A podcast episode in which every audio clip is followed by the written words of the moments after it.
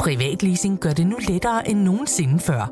Når det kommer til elbiler, er Polestar 2 en sand stjerne på himlen. Med privatleasing af Polestar 2 får du ikke kun glæden af at køre en topmoderne elbil, men også fordelene ved lave driftsomkostninger lige fra dag 1.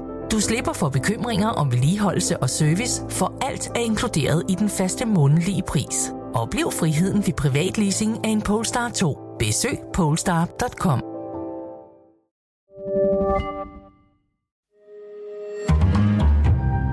Berlingske. Det amerikanerne og deres allierede, håner nu også øh, Danmark, gør nu, altså angriber hutierne i Yemen og forsøger at genetablere sikkerheden for fragtskibe i det Røde Hav. Vil det virke? Jeg har lyst til at sige nej. En oprørsgruppe, du sandsynligvis aldrig har hørt om, fra et land, du formentlig aldrig har overvejet at besøge, har de seneste måneder forstyrret en betragtelig del af verdenshandlen. Mærsk indstiller sejladsen ind til det Røde Hav de næste 48 timer. Det sker efter, at fire mindre både, kontrolleret af Houthi-bevægelsen, tidligt i morges forsøgte at komme ombord på skibet Mærsk Hangzhou i det Røde Hav. De har dermed bragt sig selv i direkte konfrontation med verdens mægtigste militær, det amerikanske, og med USA's allierede, nemlig Danmark. The Houthis will be held accountable for future attacks. Men min gæst i dag, hun har været der. Yemen er et vildt land på alle tænkelige måder. Når du flyver ind over Sanaa, hovedstaden i Yemen, så flyver du ind over 50 Shades of Brown og en masse bjerge. Og det er ikke de her dejlige, bløde bjerge, som vi kender det fra Frankrig eller, eller andre lande med sne på toppen. Det er nærmest som pigge, der stikker op af jorden. Mellem 2019 og 2021 var hun udsendt på fredsmissioner for FN. Da jeg ankom til Sanaa Lufthavn, var det også en, en ødelagt lufthavn, og egentlig ikke sådan særlig flatterende. Men når du så kommer ud af byen, og du kører ned ind imellem de her bjerge, så opdager du, at bjergene har sådan en masse terrasser, hvor der gror alt muligt. Kat, mangoer, kaffe. Og der mødte hun de hutier, som hun ikke tror vil bukke under for amerikanernes militære overmagt. Det, man skal forstå, det er, at den palæstinensiske sag fylder enormt meget i hele den arabisk-talende befolkningsbevidsthed. Og det øh, kan jeg forstå på dem, jeg taler med dernede, er større end dem selv. Det har bedt hende om at trodse sin barsel fra sit job i Udenrigsministeriet for at forklare mig i dagens udgave af Pilstræde. Mit navn er Mads Klint. Velkommen.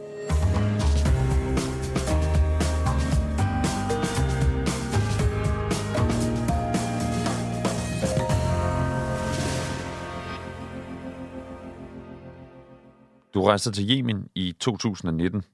Hvorfor?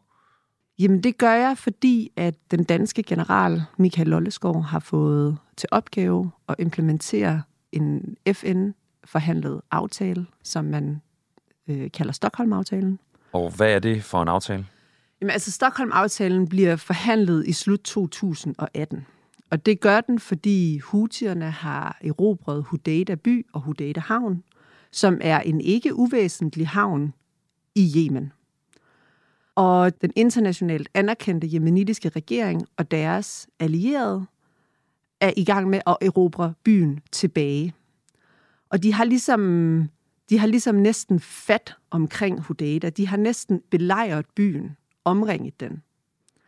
Og man forudser fra det internationale samfund, at omringer de byen helt og begynder, påbegynder en bykrig for at fjerne hutierne, så kommer havnen til at lukke, og det kommer til at have en rigtig, rigtig stor negativ impact på den humanitære krise, fordi på derværende tidspunkt kommer 70 procent af den humanitære hjælp ind gennem Hudaydah Havn. Mm. Og så er der jo selvfølgelig også den faktor i det, at øh, hutierne, hvis der er noget, de forstår, så er det hård magt. Og øh, den, den jemenitiske regering og deres allierede er ligesom ved at vinde det her slag.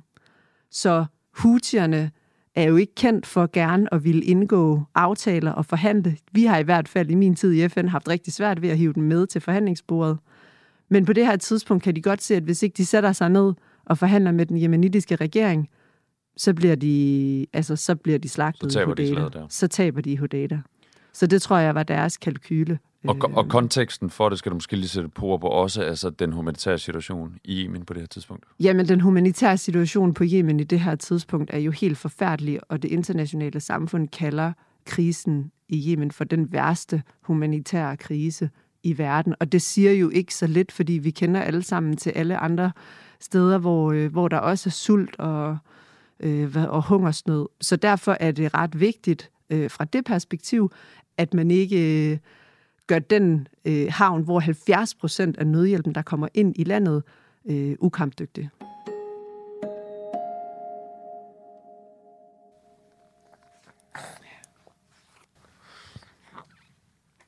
Og Frederik, nu med, øh, med baby på maven, du er jo på barsel, som sagt, så du har din baby med her i studiet. Så hvis man undrer sig derude, at der er lidt møften i baggrunden, så er det altså bare din, øh, så er det din bare, datter. Ja. Så er det bare min datter.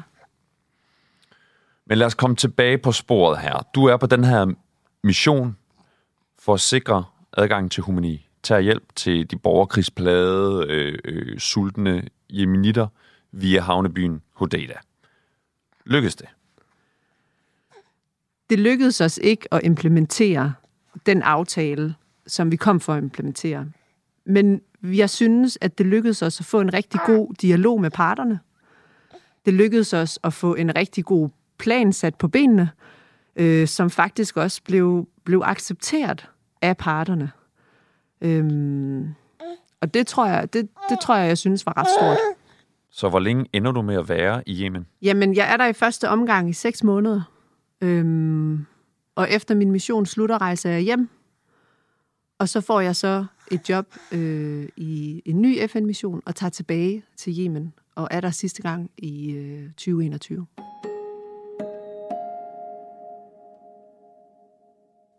Og Frederik, lad os lige træde et skridt tilbage og prøve at forstå hutierne.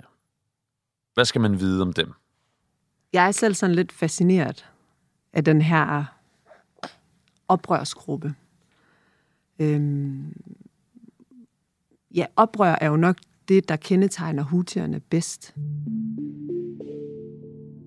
Oprør mod den etablerede regering, oprør mod korruptionen, oprør mod det, som de synes er Saudi-Arabiens totale kontrol over den jemenitiske regering, og dermed også kontrol over jemenitisk indrigspolitik og interne forhold.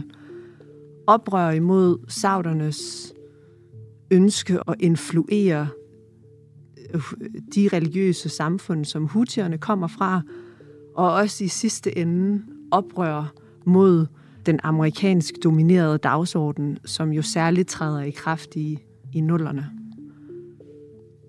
Og så er hutierne jo bare ikke blege for at gå i krig mod den store mand.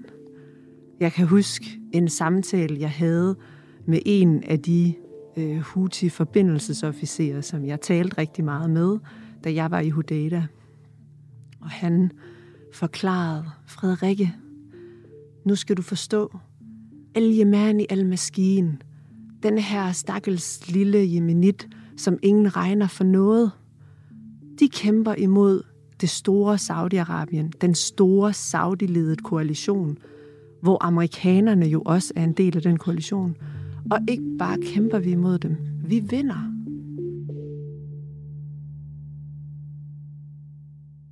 Og det kan jeg bare huske rigtig klart. Og det står for mig som en helt grundlæggende del af hutiernes fortælling om dem selv. De små ukendte, som er i krig mod de store, og som vinder. Og det siger de jo, fordi de har taget den kamp, som du også siger. Prøv lige at sætte nogle flere ord på den borgerkrig, som de har ført i Yemen. Jamen, Houthierne starter som en, græsrodsbevægelser, man vil, tilbage i, i 80'erne, 90'erne. De føler sig marginaliseret op i det nordlige Yemen, og de føler øh, ja, altså marginaliseret på, på alle punkter, økonomisk, socialt, religiøst, politisk.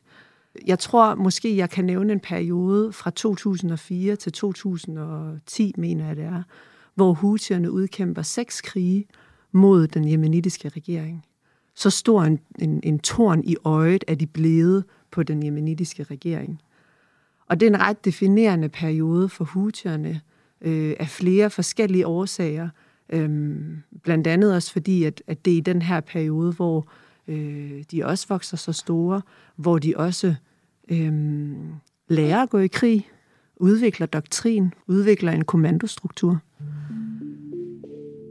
Og så kommer det arabiske forår, 2012, hvor man ser rundt omkring i den arabiske verden, at de civile befolkninger er trætte af diktatorerne, er trætte af de her etablerede, velmanifesterede diktatorer og autoritære systemer.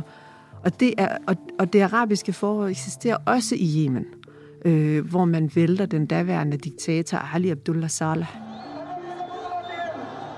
The Arab Spring brought hope for the people of Yemen. Og den bølge af modstand mod regeringen, den rider hutierne også på. Hope for a revolution. Hope for a people's government. And hope for peace. Og så kommer vi jo til 2014, hvor hutierne lykkedes med, altså hvor de er blevet så store, så indflydelsesrige, at de lykkedes med at erobre hovedstaden i Yemen, øh, Sanaa. Houthi rebels have bombarded the president of Yemen's home and are trying to overthrow the government, says the information minister, following another day of fighting and confusion in the capital Sanaa. Og fra 2014 og, og så til i dag, der har de jo altså så en periode, hvor de er trods det faktum, at de bliver bekriget af den saudiledede koalition og den jemenitiske regering, så formår de at fastholde det territorie, de har erobret. Og de formår faktisk også, og det er måske særligt fra, fra 2019, 20 stykker, formår de virkelig at manifestere deres magt øh, i sådan en grad, at de i dag anser sig selv som værende den legitime jemenitiske regering, og derfor også de legitime repræsentanter for det jemenitiske folk. Når man hører sådan en organisation i Mellemøsten beskrevet som en, en oprørsgruppe, jeg har også set det omtalt som en milits hutierne, så kan man jo godt komme til at tænke på sådan nogle lidt utjekkede typer i klipklapper og kjortler. Men Jamen, det er de jo også. det er de også. Også i dag. Ja, ja. Altså, øh, hutierne går jo øh, går meget op i der, hvor de kommer fra. Og der, hvor de kommer fra, der går man jo i de traditionelle kjortler og har en djanbaya med, altså den her kniv foran, og øh, man skal ikke forestille sig om, om, om hutierne sådan en, en regulær her. Og det er, jo så, det er jo så også noget, jeg må sige med modifikationer, fordi øh, hutierne her på det sidste har været rigtig glade for at, at lave de her videoer, hvor de viser deres militære styrker, hvor de viser alle deres øh, våben, øh, altså hvor de har de her Præcis. store parader. Og det er jo en, det er en del af hutiernes fortælling om, at hutierne ikke længere er sådan en lille, ubetydelig oprørsgruppe i sandaler, selvom det eneste, jeg har mødt, er hutier i sandaler, for at være helt ærlig. Okay. Ja, fordi jeg var inde og se, da jeg skulle forberede det interview, sådan nogle altså, musikvideoer nærmest netop med, med sådan en parade, hvor de går i hovedbetal, og de har øh, tanks og en meget, meget velproduceret øh, sang om, om hvor, hvor gode de er, og har Gud på deres side, og øh, sådan nogle ting øh, synger de. De har jo lavet den med, med både arabiske og engelske undertekster, og det hele så budskabet kommer, kommer langt ud.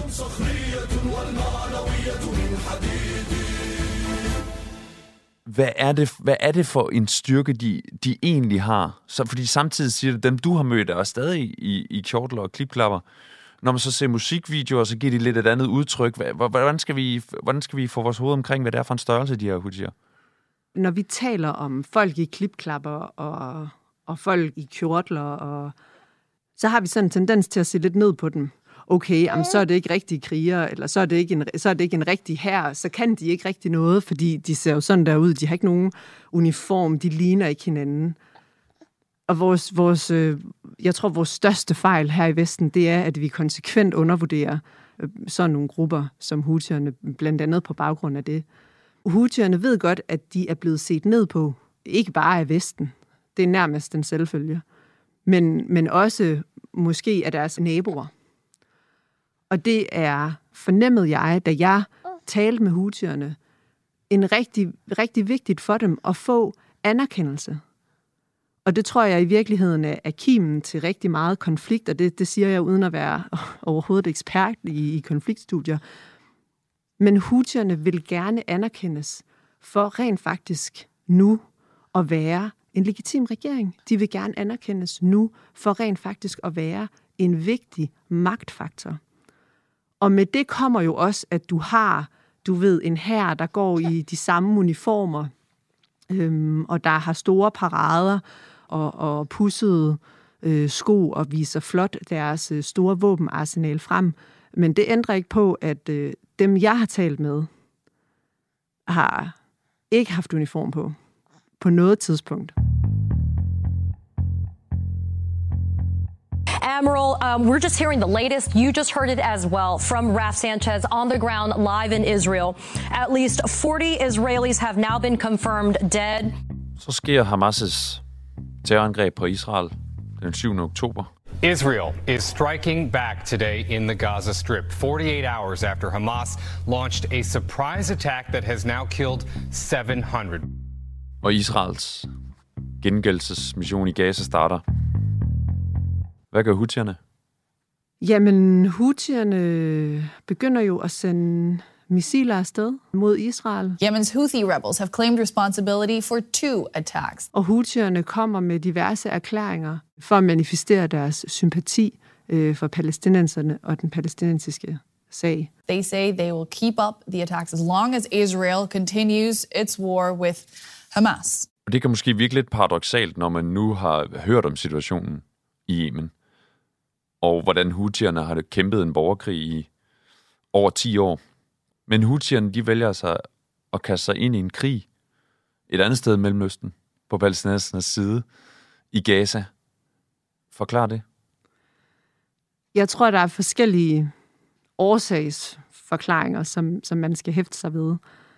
Houthierne siger selv, at den jemenitiske befolkning har bedt dem om at reagere øh, for at hjælpe den palæstinensiske befolkning, og særligt dem i, i Gaza.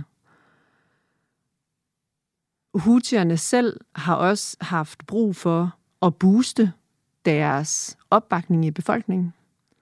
Og det må man jo så sandelig sige, at deres øh, angreb ude i det Røde Hav har gjort, fordi deres støtte blandt den jemenitiske befolkning er steget. Deres støtte også blandt den del af befolkningen i de områder, som Houthierne ikke kontrollerer, er også steget. Houthierne har endda også fået støtte regionalt. Så når man, når man ser på det, så har Houthierne jo virkelig øh, vundet i popularitet. Og Houthierne har også på den måde vundet i anerkendelse. Ikke bare i Yemen, men også regionalt. Fordi Houthierne er den eneste aktør, som rent faktisk har formået at gøre noget, der har gjort lidt ondt på Vesten og på det internationale samfund, som man jo fra, fra helt klart fra arabisk side synes har taget Israels parti. Og så tror jeg også, altså den krig i Gaza har jo skabt en fordelagtig kontekst for hutierne, som de lukrerer på i forhold til at skabe opbakning til dem selv hjemme i Yemen, og også regionalt. Og nu har de fundet ud af, at okay, øh, de, kan rekt, de, de kan rent faktisk også opnå at manifestere dem selv som en magtfuld aktør. Så magtfuld faktisk, at USA og britterne og en koalition gider at bruge krudt på dem. Det er ifølge dem selv i hvert fald et legitimationsboost. Hvad vil de opnå? Altså helt konkret, hvad, hvad forventer Houthierne at opnå med det? Den Houthi-organisation, jeg kender, har nogle idéer om, hvad de kan opnå, og så øh, kører de ligesom, they go with the flow, og opstår der nogle opportune øh, muligheder, så udnytter de dem. Jeg tror, Houthierne har opnået en af de ting, de gerne vil, nemlig opbakning hjemad til. Jeg tror også, øh, Houthierne har opnået at manifestere sig selv som en ikke ligegyldig spiller og aktør i Mellemøsten. Og så så tror jeg, hvis jeg så også skal, skal kigge lidt på, på den organisation, som jeg har haft med at gøre, og her, her vil jeg gerne lige gå tilbage til min tid i FN, hvor jeg, jeg husker en periode, hvor jeg sidder med min, med min daværende chef, og vi taler om, hvordan søren man kan komme den her Houthi-organisation til livs. Og Houthierne er enormt dygtige til at fortælle deres egen historie.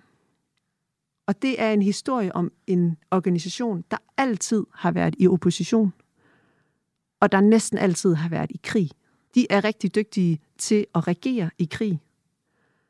For Houthierne, der er ukendt territorie, det er fred og stabilitet. Og vi sad og talte om på daværende tidspunkt, hvad hvis man kunne tage krig og opposition ud af Houthiernes fortælling? Hvad vil de så gøre? Er der så noget tilbage? Er der så noget tilbage? Skal de så til at genopfinde sig selv? Vil de så have den samme opbakning i befolkningen? Mm. Og i 2022, der bliver parterne i Yemen jo enige om en våbenhvile. Og den våbenhvile, selvom den ikke officielt bliver forlænget, så bliver den uofficielt forlænget og eksisterer helt frem til, ja, i dag har jeg lyst til at sige, i hvert fald den, den 7. oktober, indtil, indtil hutierne også laver rav i den.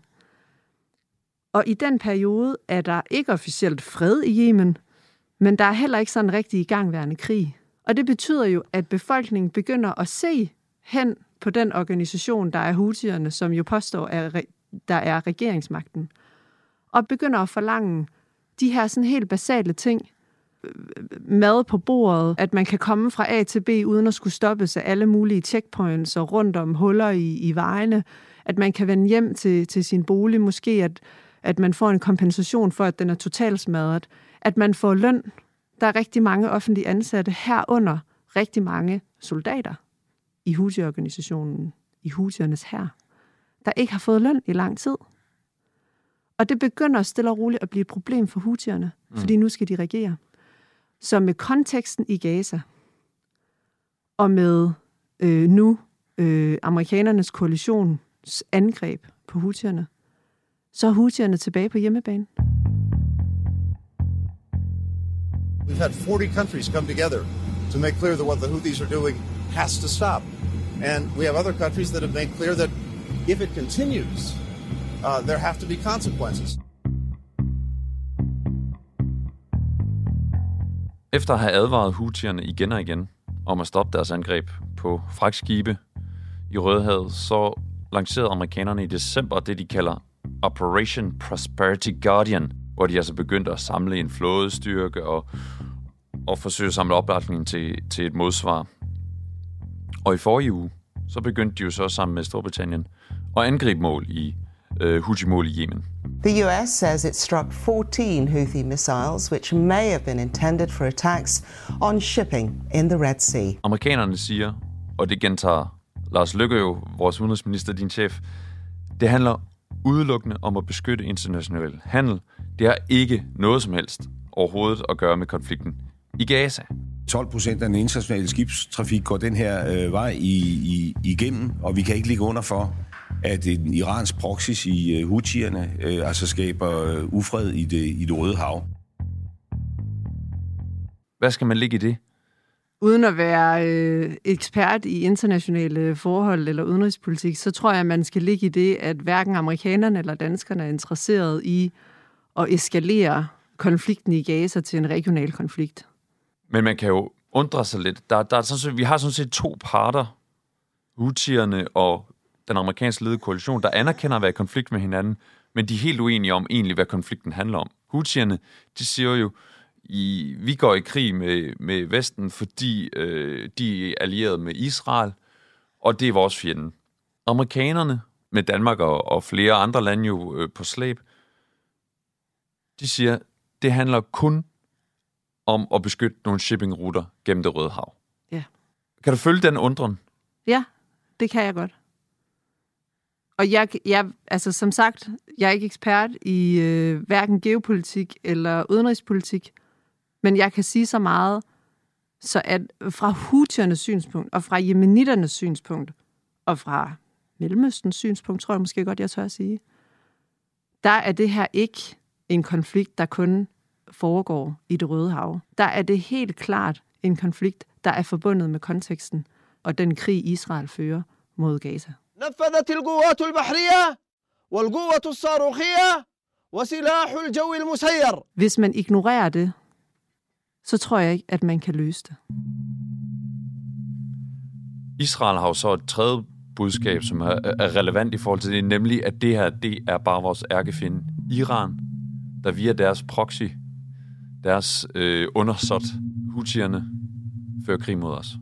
Prime Minister Benjamin Netanyahu's office says this is another act of Iranian terrorism, which expresses a leap forward in Iran's aggression against the citizens of the free world and creates international implications regarding the security of global shipping lanes. Er det rigtigt? Altså, hvis jeg skal sige noget, jeg i hvert fald selv øh, sådan kan stå indenfor, så, øh, så synes jeg, at det er forkert at karakterisere hutierne som iranske proxyer. Det er selvfølgelig rigtigt, at hutierne og iranerne har opbygget en, opbygget en meget tæt alliance, og den er blevet tættere over de seneste par år. Og hutierne er også afhængige af den støtte, de får fra Iran. Men hutierne er jo kendte for at gå deres egen vej.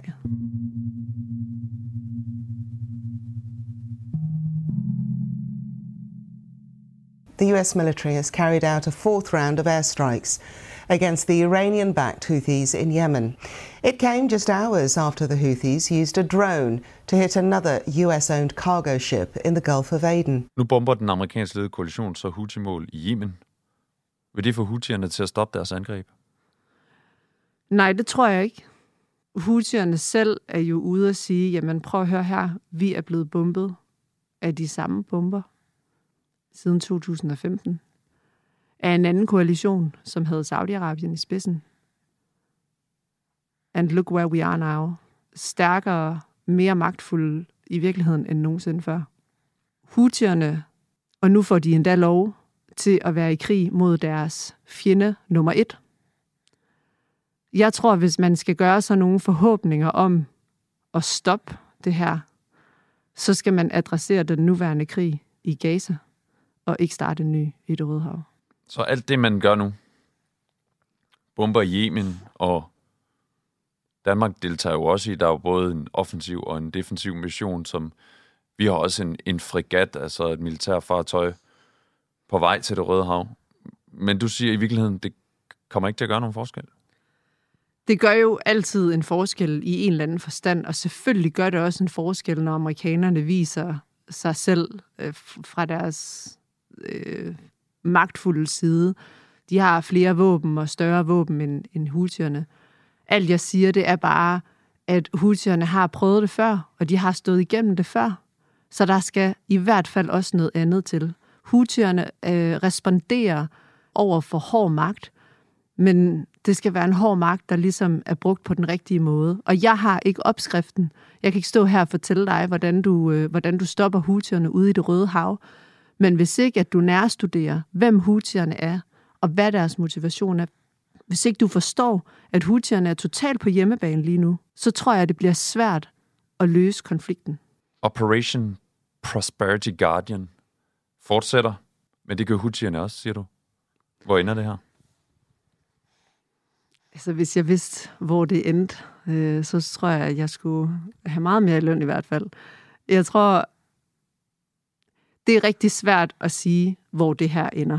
Jeg har før set houthierne udnytte enhver situation til deres egen fordel. Og vi må heller ikke glemme, at der er jo parallelt med det her nogle fredsforhandlinger, der har stået på mellem houthierne og den jemenitiske regering og Saudi-Arabien, som houthierne også skal have i mente. Og jeg kan da heller ikke lade være med at tænke på, hvor meget houthierne er villige til at sætte over styr af den aftale, som rygterne vil vide, øh, faktisk ligger på bordet.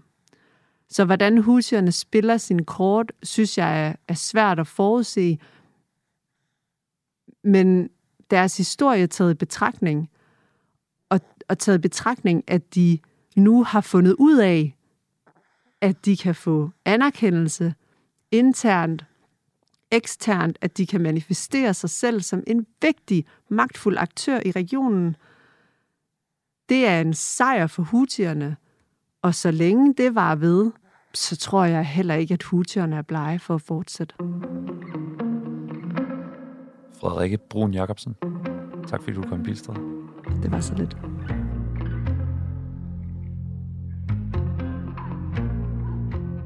Dagens program var lavet af Karoline Nord, Johanne Dibjerg Holgersen og mig, Mads Klint. Vi er tilbage i morgen.